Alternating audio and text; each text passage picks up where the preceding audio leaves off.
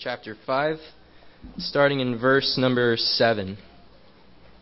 Therefore, be patient, brethren, until the coming of the Lord. See how the farmer waits for the precious fruit of the earth, waiting patiently for it until it receives the early and the latter rain. You also be patient. Establish your hearts, for the coming of the Lord is at hand. Do not grumble against one another, brethren, lest you be condemned. Behold, the judge is standing at the door. My brethren, take the prophets who spoke in the name of the Lord as an example of suffering and patience. Indeed, we count them blessed who endure. You have heard of the perseverance of Job and seen the end intended by the Lord, that the Lord is very compassionate and merciful. Above all, my brethren, do not swear either by heaven or by earth or with any other oath, but let your yes be yes and your no, no, lest you fall into judgment.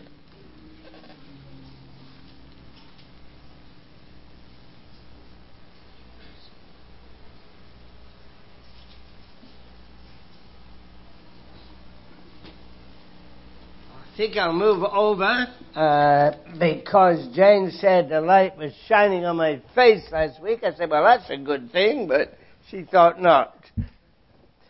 I think any improvement in my face would help. but there you go. now, I keep losing this remote. I found it. there you go. What would I do without Jane? She finds my. There you go. Yeah. Now, I'm in a good spot now, Jane. Right. Wow, I can't believe this, but uh, this week we have to skip town again. I, it's a fuzzy goodbye because it's kind of, I had tears in my eyes when I put it up there, but uh, we're sad to say goodbye. Jane and I have to leave, I think tomorrow we're heading off to Boca, not quite up north for a day or two. Uh, but Lord willing, if he be not come, given the passage I have today, I must add that, we will return. Um, Lord and Malcolm and some of the elders willing anyway, we will return. Uh, but one thing I can assure you about is there's no, I say hopefully I'll return, but there's no doubt about the Lord coming. And this passage you've given me, you give me a great passage today this assignment 7 through 12 is really about how to wait for the Lord's return. And we wait in certain hope, no uncertainty. I say, hopefully we'll return. Certainly he'll return. And this focus, the, the focus of the passage this morning is actually on three things that we should be doing while we're waiting for the Lord to return. It tells us in verse 7, you wait patiently it says in verse 8, you stand firm. And it says in verse 12, hey, whatever you do, be totally honest. So there's a very practical challenge uh, for us this morning to wait patiently, stand firm, and be totally honest. But I want you to note very, very carefully the context. This is not just a, an arbitrary list. It's, it's saying you've got to be ready for the return of the Lord. So it's not just a reminder. You might think James is just saying, well, you try and be a patient person. It's much more than that. it's a call to, to stand back, see the big picture, the Lord's promises that He's going to return for His own, and in light of that, we wait patiently. So verse 8, you know, in verse 8, James reminds us that the Lord's coming could actually be at any moment, any time. And he makes it clear in verse 9 that, that, that you've got to live actually like the judge is standing at the door. So I found this a very challenging passage as I realized what James is really trying to do here is point forward, look up to the moment when Christ returns. And that's incredibly important advice to, to keep looking up, keep looking for that moment and it's, he's really saying, look, I want to encourage you to live with patience, even if you face injustice, even if you're suffering while you wait, because you can live in the light of that wonderful hope, the climactic moment that will happen, and maybe soon, the coming of Christ.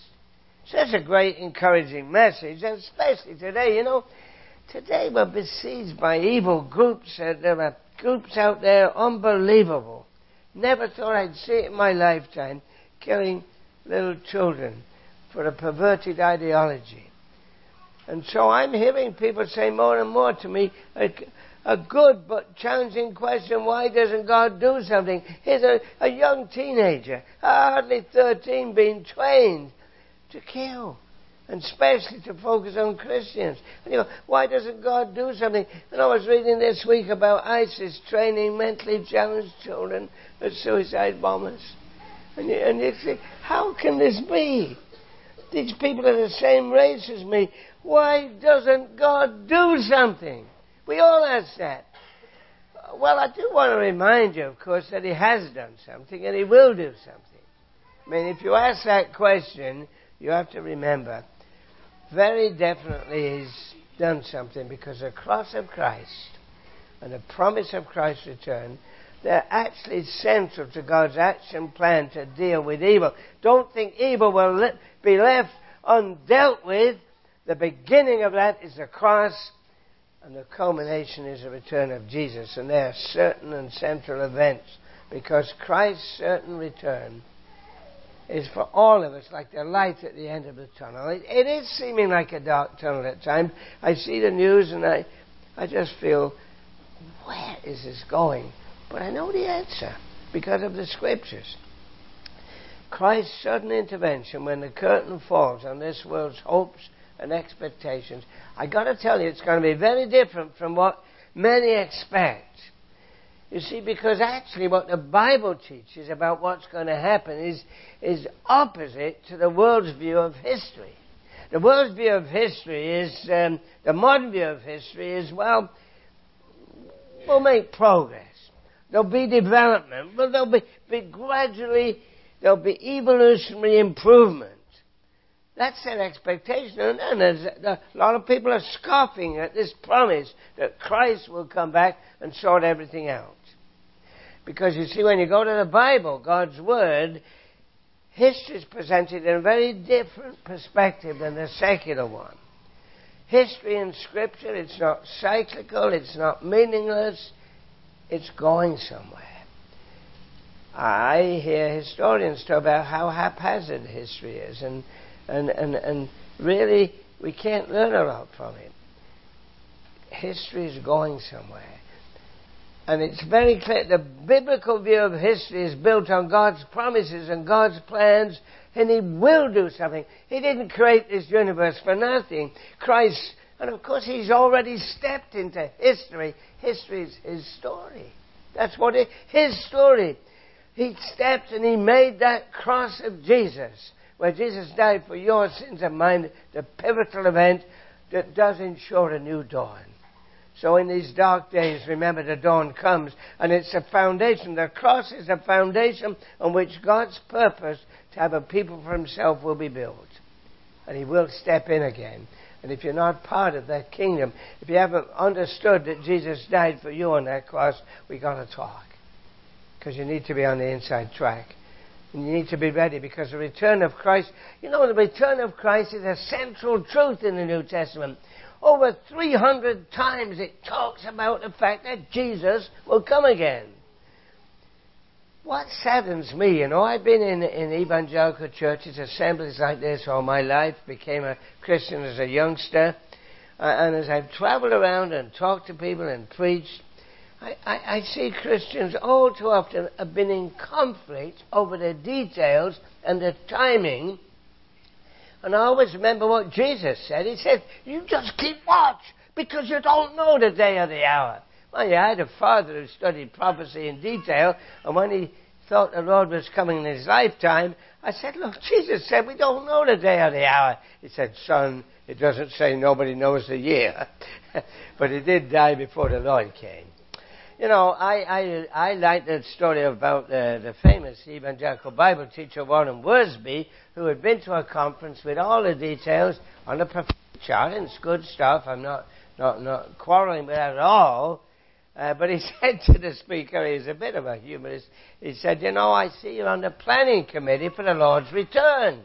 I've dropped off the planning committee to be on the welcoming committee because I want to be ready when he comes. And I have a lot of sympathy with that. You see, because it is possible to spend all our time speculating about the circumstances of his coming, what state the world will be in when he comes, what it will be like before and after his coming. And people do this, and it's a very profitable study, of course. But to do that and neglect the main reason why the New Testament constantly talks about his return and causes us to think about his return, and you know what that is? Every time I read about the coming of Christ in the New Testament, it's to promote a holy and fruitful life. And it's saying, you'll be ready to meet him. Live in the light of his coming. And I do know students of prophecy who never even mention that. So that's a challenge. You know, I promised somebody, I don't know why I do this when I come to Boulevard, but I promised somebody I would show you again my favorite version of the Bible, Life Application Bible. Because every time the coming of the Lord's mentioned, it's in a life application context. And what I like about my special life application Bible is that when I open it, something happens.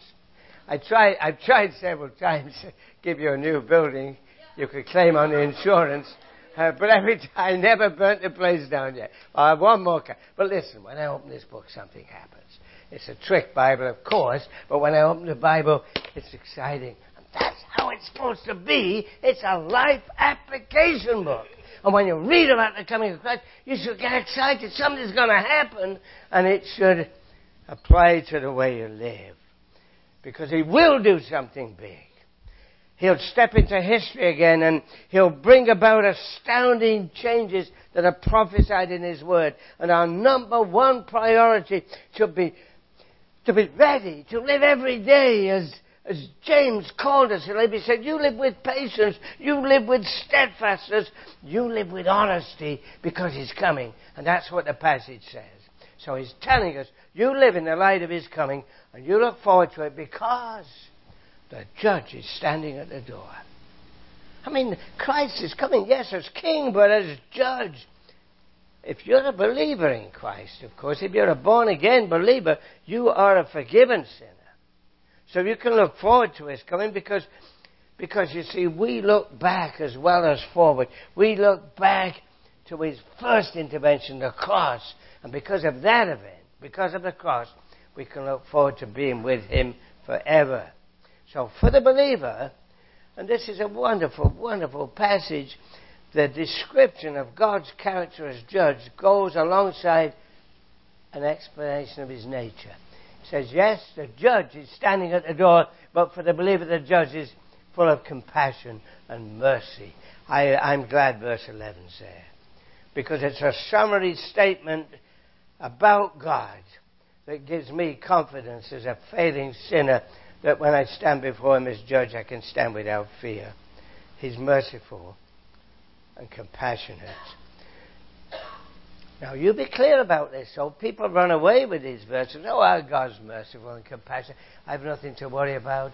Listen, this verse gives no grounds for embracing universalism. Somehow, even in some evangelical circles, this idea of universal salvation is, is getting traction. I want to tell you the future for those who reject Christ is very, very different. I, as you know, I like to read C.S. Lewis. I was struggling a while back about explaining this delay. Why doesn't God do something? And I realized part of the reason is God is compassionate, not willing that any should perish. The return is not rushed because the Lord's interested in our salvation, your salvation. And I read this of C.S. Lewis. If you're a universalist at heart, read, hear this. I read it 60 years ago, but I just checked it again. It moved me when I was a youngster, a little teenager, and it did today. He writes, When the author walks on the stage, the play is over. God is going to invade, all right, but what's the good of saying you're on His side then when you see the whole natural universe melting away like a dream and something else, something that never entered your head to conceive, something else comes crashing in, something so beautiful to some and so terrible to others that none of us will have any choice left. For this time it will be God without disguise. Something so overwhelming, it will strike either irresistible love or irresistible horror into every creature.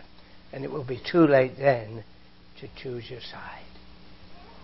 I read that and oh, I gotta preach the gospel of choice for Jesus now. Because he's not willing that any should perish. That's part of the reason for delay. And that's the big picture. It's solemn, yet it's an inspiring backdrop to James' exhortation to live with steadfast patience, always being totally honest. You know, you could read this and think, well, it's great, a little call to tweak up my life a bit. It's not that. It's a call to live consistently in a distinctive way, ready for the Lord's assessment. You see, people say, well, honesty is the best policy. Not true. Honesty is the only policy, if you're a Christian, for those who live remembering that the judge is at the door. Honesty is the only policy. And it's not just being patient. You should be patient.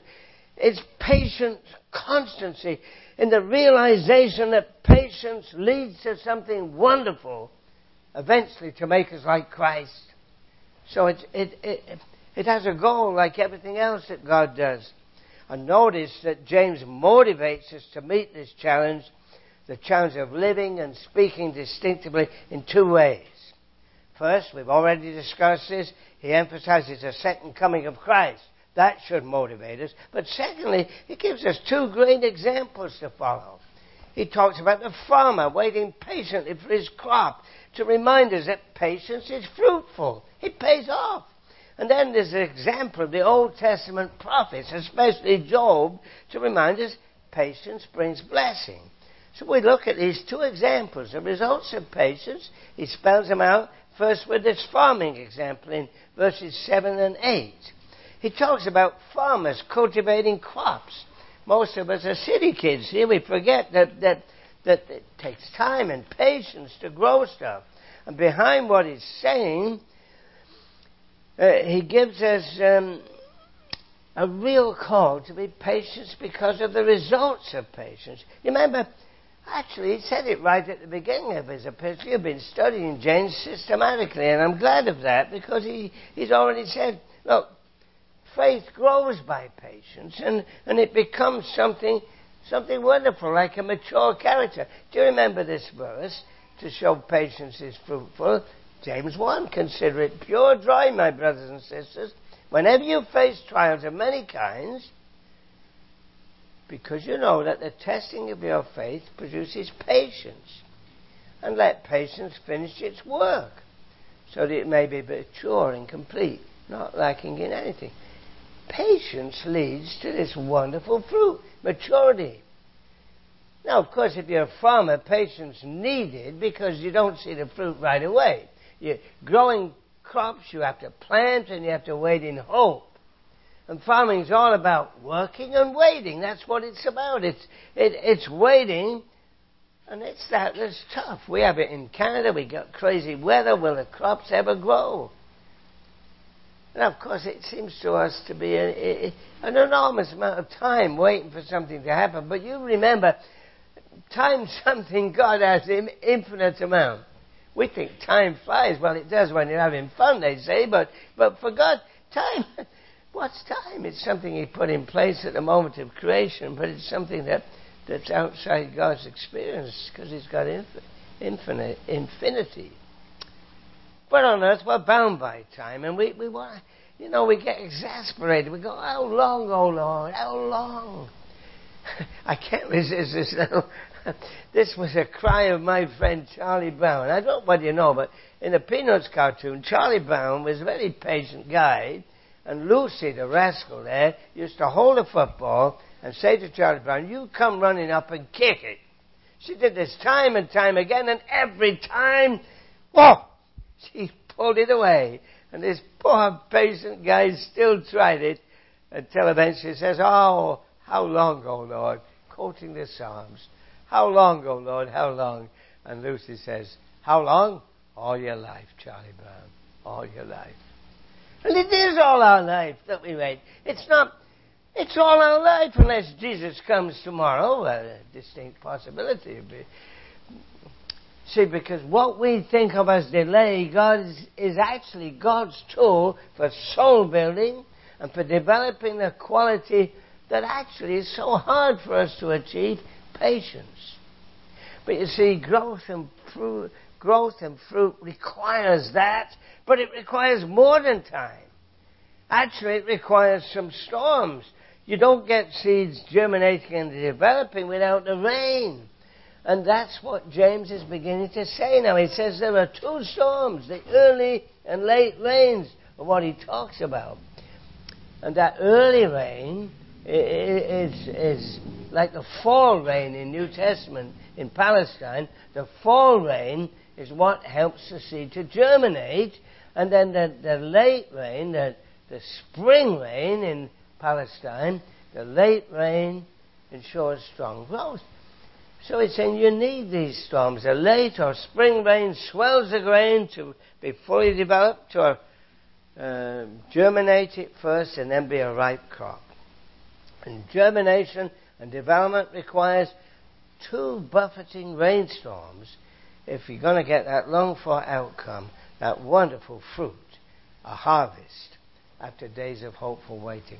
Very nice analogy. Just reminds us that we have to allow things to come into our lives to develop us. And God does that. Romans 5, wonderful scripture on this. Romans 5, 3 to 4. We glory in tribulations also.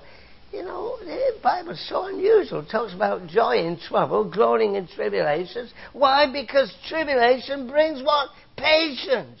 And what does patience bring? It brings experience and hope. You see, there's fruit from it.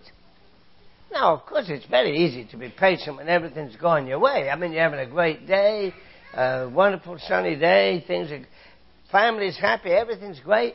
it doesn't take much patience to go through a day like that. But the tough thing is to be patient and calm when the circumstances are adverse. I certainly find that tough. You see, Romans 5 3, with its call to glory in tribulation, it's a very tough scripture to put into practice. I read that, but I can't say I do it all the time. And what James is encouraging us to realize is that it's actually in times of stress, when you're receiving the rain, that, that this impatience, this inability to wait for the crop, can lead actually to ruin. And the choice is, I love this quote from Oswald Chambers. Just get this. No healthy Christian ever chooses suffering, but he chooses God's will as Jesus did, whether it means suffering or not. The issue is God's will. That God's plans work out, and it might mean suffering. And Scripture is very clear on that. So James calls for patience. He does it twice. But interesting thing, when the two times James calls for patience, every time he goes back to one of his favorite themes. You've had it already. You've been studying the book. You're now at chapter 5. And he's talked a lot about the tongue.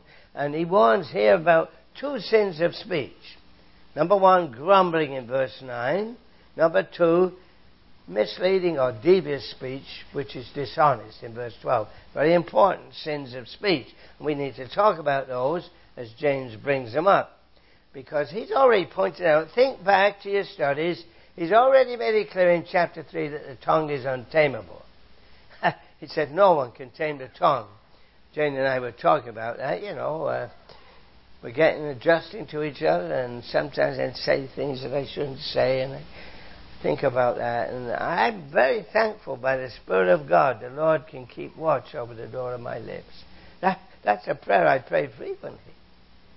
You know, I'm a big talker. I don't know when to keep quiet sometimes. And I need to pray that. Keep watch over the door of my lips. Because the tongue is a, well, James says it's an unruly member. and he's getting back again in this chapter to, to the sins of the speech. and it's true, isn't it? Can you not remember? I'm sure you can remember the last time you grumbled. And he says in verse 9, don't grumble against one another or among one another. And it's a very easy thing to fall into. I, I have a problem, like everybody else. I like someone to blame. I love, I mean, this, we love to have someone to blame. I miss it when the kids left home because I said, what have the kids done? And of course, when I lived on my own without Vivian for a couple of years, I found it difficult because for the first time in my life, there was only me around, so I had no one to blame. I was responsible for everything. Because it's often our first response when the tide turns against us to find someone to blame. And these two sins actually go, can often compound the two sins of the tongue, grumbling or blaming others, and then speaking untruthful words, they so easily fit together. And that makes a compound sin. Let me give you a, a humorous example, eh, not too serious, but in this cartoon, of course, he, he has a big crunch as he hits the garage door. I'm glad he didn't say uh, what he shouldn't say in Boulevard Bible Chapel, but he wasn't too happy about it. So he's phoning up and he says, The garage door won't close. I'd like to order a replacement track. He's on the phone and the guy's giving him a, a humorous hard time. It's, well, it's just one of those things. The car backed into it. Blaming the car, I guess. A dumb move, all right. Hey, hey, a really dumb move. My wife did it. Slip into it so easily because he didn't want to admit he'd made a dumb move. And it is sad, more seriously, when the pressures of life are greatest uh, and uh, we can thoughtlessly speak in a way that, that really blames others and that mars the unity and fellowship you re- really need for fruit. And James is making it clear, and he did this in chapter 3. You've had this, but let me remind you the harvest of righteousness is shown by those who make peace. And if we grumble, our words they destroy peace. And what James is wanting us to get hold of, it diminishes the harvest. In fact, we're in danger. You've got to put a whole book to play here. You're in danger of being judged for disobedience because you learned in James 2 8 that sin against believers with our tongue is actually disobeying the law of God. I hope you remember that.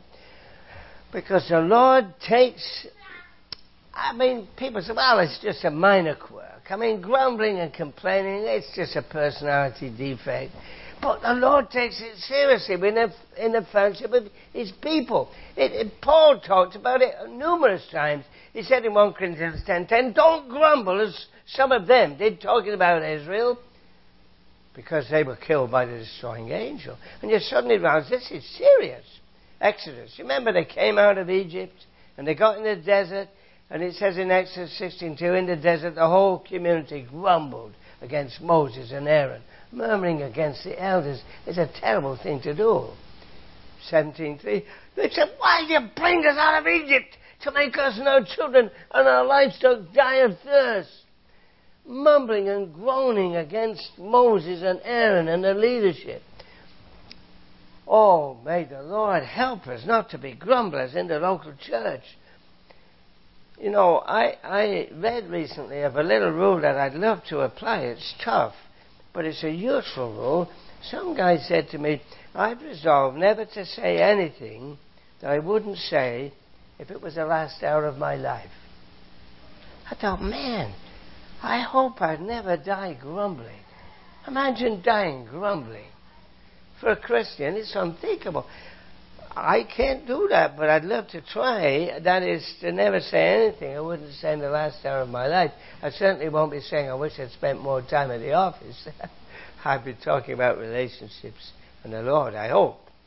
So, and let's stay with this farming analogy because what he's saying is grumbling can eventually diminish and spoil the harvest that a Christian life should yield. And he begins to talk about the results of patience and the fruit, and he then talks about the prophets, showing that actually patience does bring blessing. And he talks. Now, let me talk about Job. I'll take that off for a minute because um, it's just one example. And, and, and James is saying the Old Testament prophets, I'm thinking of Ezekiel or Jeremiah or Daniel, and of course Job is the archetypical sufferer. They were misunderstood. And they suffered greatly for their faithfulness to God. I mean, some of the prophets, like Ezekiel, they never did return from exile in Babylon. They didn't see the promised land. And I was thinking about that, I thought, is this difficult life of the prophets a sign that God disapproved of them? No, it's the opposite. Actually, suffering was a clear sign that God trusted them with His message, knowing they were ready to suffer for His name's sake. It's a sign of God's trust. And these prophets, they showed great patience. And I realized this is a characteristic God looks for in His servants. Because don't you think, don't imagine as a Christian the Lord promised to keep you out of trouble. I shudder when I hear a TV preacher telling people the Lord will keep them out of trouble because it's not in the Bible. What He promised is to be with us in the trouble. When unemployment and cancer and marriage breakdown and things come in our lives, the, the Lord's with us. And the trials and difficulties experienced by the prophets are an important reminder of the reality seen throughout Scripture that walking in obedience to God doesn't guarantee a trouble free life. And any of us that have been through the bereavement of losing a spouse know that.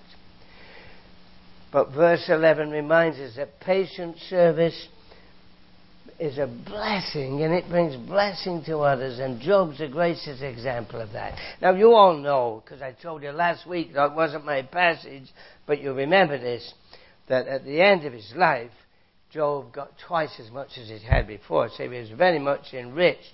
But more important than that material blessing, given what I said last week, is that patience brought to Job the greatest blessing of all. It wasn't money, he was very rich at the end but he got to know God more fully. And his final testimony, listen, in Job 42:5 was, I heard of you with my ears, but now my eyes see you. Well, that was a breaking of bread this morning. Malcolm started. We haven't seen Christ physically like Thomas, but we see him by faith. Our eyes see him. That is a blessing. We had it this morning. Revelation 22, the very end of the Bible, says his servants They'll serve him and they'll see his face. And this is the blessing. Psalmist said it. Psalm 17. As for me, I'll see your face in righteousness and I'll be satisfied when I awaken your likeness. That's the goal. Man, does that make suffering different? To see the face of the Lord, to be waking in his likeness. And that's what James is trying to get across to us. You think you're bogged down, you think you've got trouble. Patience, oh, the big hope. The ultimate blessing that we wait for when all sin is gone is that we stand transformed in the presence of the Lord. Scripture is so clear about this. We sing to Him face to face with Christ, my Savior. Face to face, what will it be? And there's no greater blessing than the privilege of knowing God and having a personal relationship with Him and combine that, we'll get an understanding of his character. It'd be like Joseph, who was in the pit and he was in prison.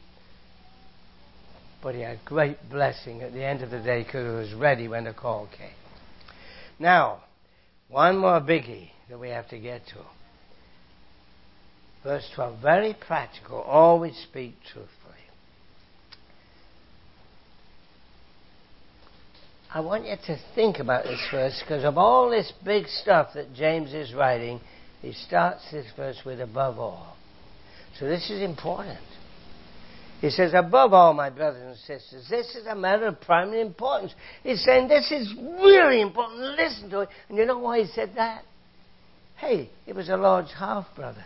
He'd heard it all from Jesus, never believed till after the resurrection. Of course, it takes the resurrection to shake a guy who's grown up with Jesus, but he'd heard it all, and he remembered Jesus said, I tell you, don't swear at all, either by heaven, it's God's throne, or by earth, it's his footstool, or Jerusalem, it's the city of the great king. Don't swear by your head. You can't make even one hair white or black. Jesus said, simply let your yes be yes and your no be no. And James said, I'm going to say the same thing. And you know how that scripture finishes? I didn't have time to put it on, or space to put it on the screen. It says, um, anything beyond that comes from the evil one. And the Lord called the evil one, the devil, what? The father of lies. See, so James is strongly underscoring the Lord's desire that we must speak the truth at all times.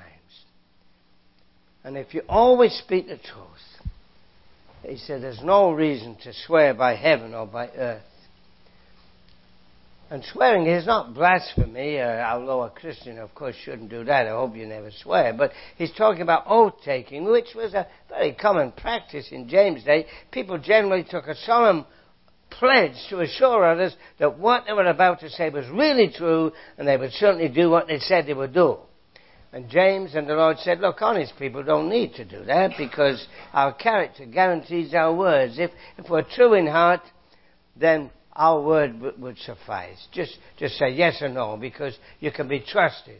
And certainly in the Christian community, nothing more should be required. But here's a question. Does this mean you should refuse to sh- swear an oath when you're in court? When you, when you have an outside legal authority asking you to swear an oath? No, it doesn't mean that. You should never apply, you know, you should never apply the Bible in a wooden-headed, thoughtless, unbalanced way. Some Christians I think they like to join the lunatic fringe. We're going to be off. You know, people laugh at those Christians. I can't swear an oath. No, no. It, it, oh, in courts, or oaths are necessary. Love and balance indicates we should accommodate ourselves when required by law. Because, hey, the judge doesn't know our character, so says, I'm an honest man. I mean, and we're called to show respect and courtesy to the state. So don't go misquoting scripture. Swearing an oath, it's a tacit confession of human dishonesty. It's necessary in a world where men and women can't be trusted. Oaths are needed because so many people on a regular basis in conversation have no trouble telling lies. So in formal hearings, in court cases, in jury duty, etc., oaths are necessary. But James says in everyday life, people only need an oath if they think the words wouldn't be believed. And don't think there's anything inherently wrong with an oath. I mean, in Genesis 22:16, Hebrews 6:30, even God took an oath. Now, it wasn't to do what human oaths do to increase God's credibility. It's impossible for God to lie. But it was to draw out and confirm our weak faith. God condescends to our faults and our weaknesses because we live in a world where lies and deception are commonplace. So it's not that it's intrinsically evil. But we're caught, you know, do you remember as a kid? I don't know whether you did this as a kid. You used to cross your fingers behind your back and say, I promise, but it's okay. I don't have to do it. I have my fingers crossed. People do that. Businessmen shake hands with their fingers crossed. I don't have to do it. It's a clear demonstration that you really can't trust my word. The Pharisees were expert at that stuff. But it's wrong. You've seen it in the States. Do you remember when Clinton, President Clinton, I should be respectful, um, had inquiries made into his sexual misconduct? And he said, well, it all depends what being alone means. I mean, big, you know, they, he said, one stage, he said it depends on the meaning of the, what the meaning of the word is, is. Because it's just deceitful use of language. I mean, it was say, did you do it, yes or no? I, how many public inquiries into misconduct claim memory loss? I, I can't remember. Real objective truth in many areas is discounted these days. You know, Vivian died in the hospital because they punctured her lung the night before the surgery. I didn't find that out for a long time. I thought her heart had failed. When I found that, I said to the doctors, Did you or did you not puncture Vivian's lung as a cause of her death? Impossible to get an answer. I just wanted to say yes or no. I wasn't going to sue them. That God is sovereign. I said what God did. But it's impossible to get people to say yes or no. You've got to let model it in the family. Give your kids a straight answer. You know, Jane has a, a special needs daughter, wonderful lady, 40 years old. She sends these very simple texts about five times a day, check with her mum what's going on. But every time she asks a question, it's wonderful. She asks a question, you know, can she go and buy this doll or whatever it is because she's, you know, special needs.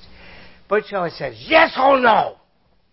Don't mess me about. Say yes or no. It's wonderful. See, she's got a limited capacity. She wants to know. And that's what James said. It said, don't equivocate. Do what's right. You know, we had a big case in the States when I got here. This guy, Brian Williams, he was a managing editor of NBC Nightly News, anchorman. You probably, if you watch TV, know all about it. And his, his job as a journalist was to report the truth. Well, he, apparently he was exaggerating. There was an incident when he was covering the Iraq War, and, um, well, he exaggerated his role. Within days of his apology, he took leave of absence, and he was suspended. He's suspended now with six months' pay. But you see, the fallout from exaggeration provides a lesson because the Bible teaches when you witness, when you tell the truth, that, that, that it's got to be the truth. Exaggeration for a journalist or a Christian witness is an embellishment to the truth, and it's something James talks about. And James says, hey, the Lord who is truth wants truth. I got to finish, just notice the time. Psalm 15, listen to this. Lord, who can live on your holy mountain? The one who speaks truth from their heart, whose tongue utters no slander, who casts no slur on others. Oh, when I think what I've said about people in my life sometimes. Unchecked facts, exaggerations. I'm an excitable guy. I'm prone to exaggerations. I got to take this seriously. No evasiveness, no inconsistent reports, no exaggeration to look good. This is not to be part of your behavior. You don't pad up your CV when you're applying for a job if you're a believer. Scripture's so clear. So this is it. James says, above all, my brothers and sisters, don't swear, not by heaven or earth, by anything else. All you need to say is yes or no. Otherwise, you'll be condemned. That doesn't mean you'll lose your salvation, of course not. But as you wait for the Lord to come, or maybe to call you home, it's quite likely some of us will go to heaven that way, isn't it? Just wait patiently. Just stand firm and be totally honest. Because look up. Luke 21 Your redemption draws nigh, and blessed are those servants whom the Master finds vigilant on his arrival. Oh, to be vigilant and looking up and living honestly. It's the greatest blessing you could know. May God help us to do it. Father, we thank you for the challenge of your word. We just pray you'll help us to respond to it and please you in that way and know joy in our life. To be those who speak truth from the heart never uttering slander, doing no wrong with our tongue. Help us, Lord. We need it. We're weak and poor and sinful. In Jesus' name, we pray for this blessing. I wanted to sing Jesus is Coming, but the time has gone. But remember, He is. And tonight, the last talk on the seven churches. Four in one night. That's a bargain price. Join us.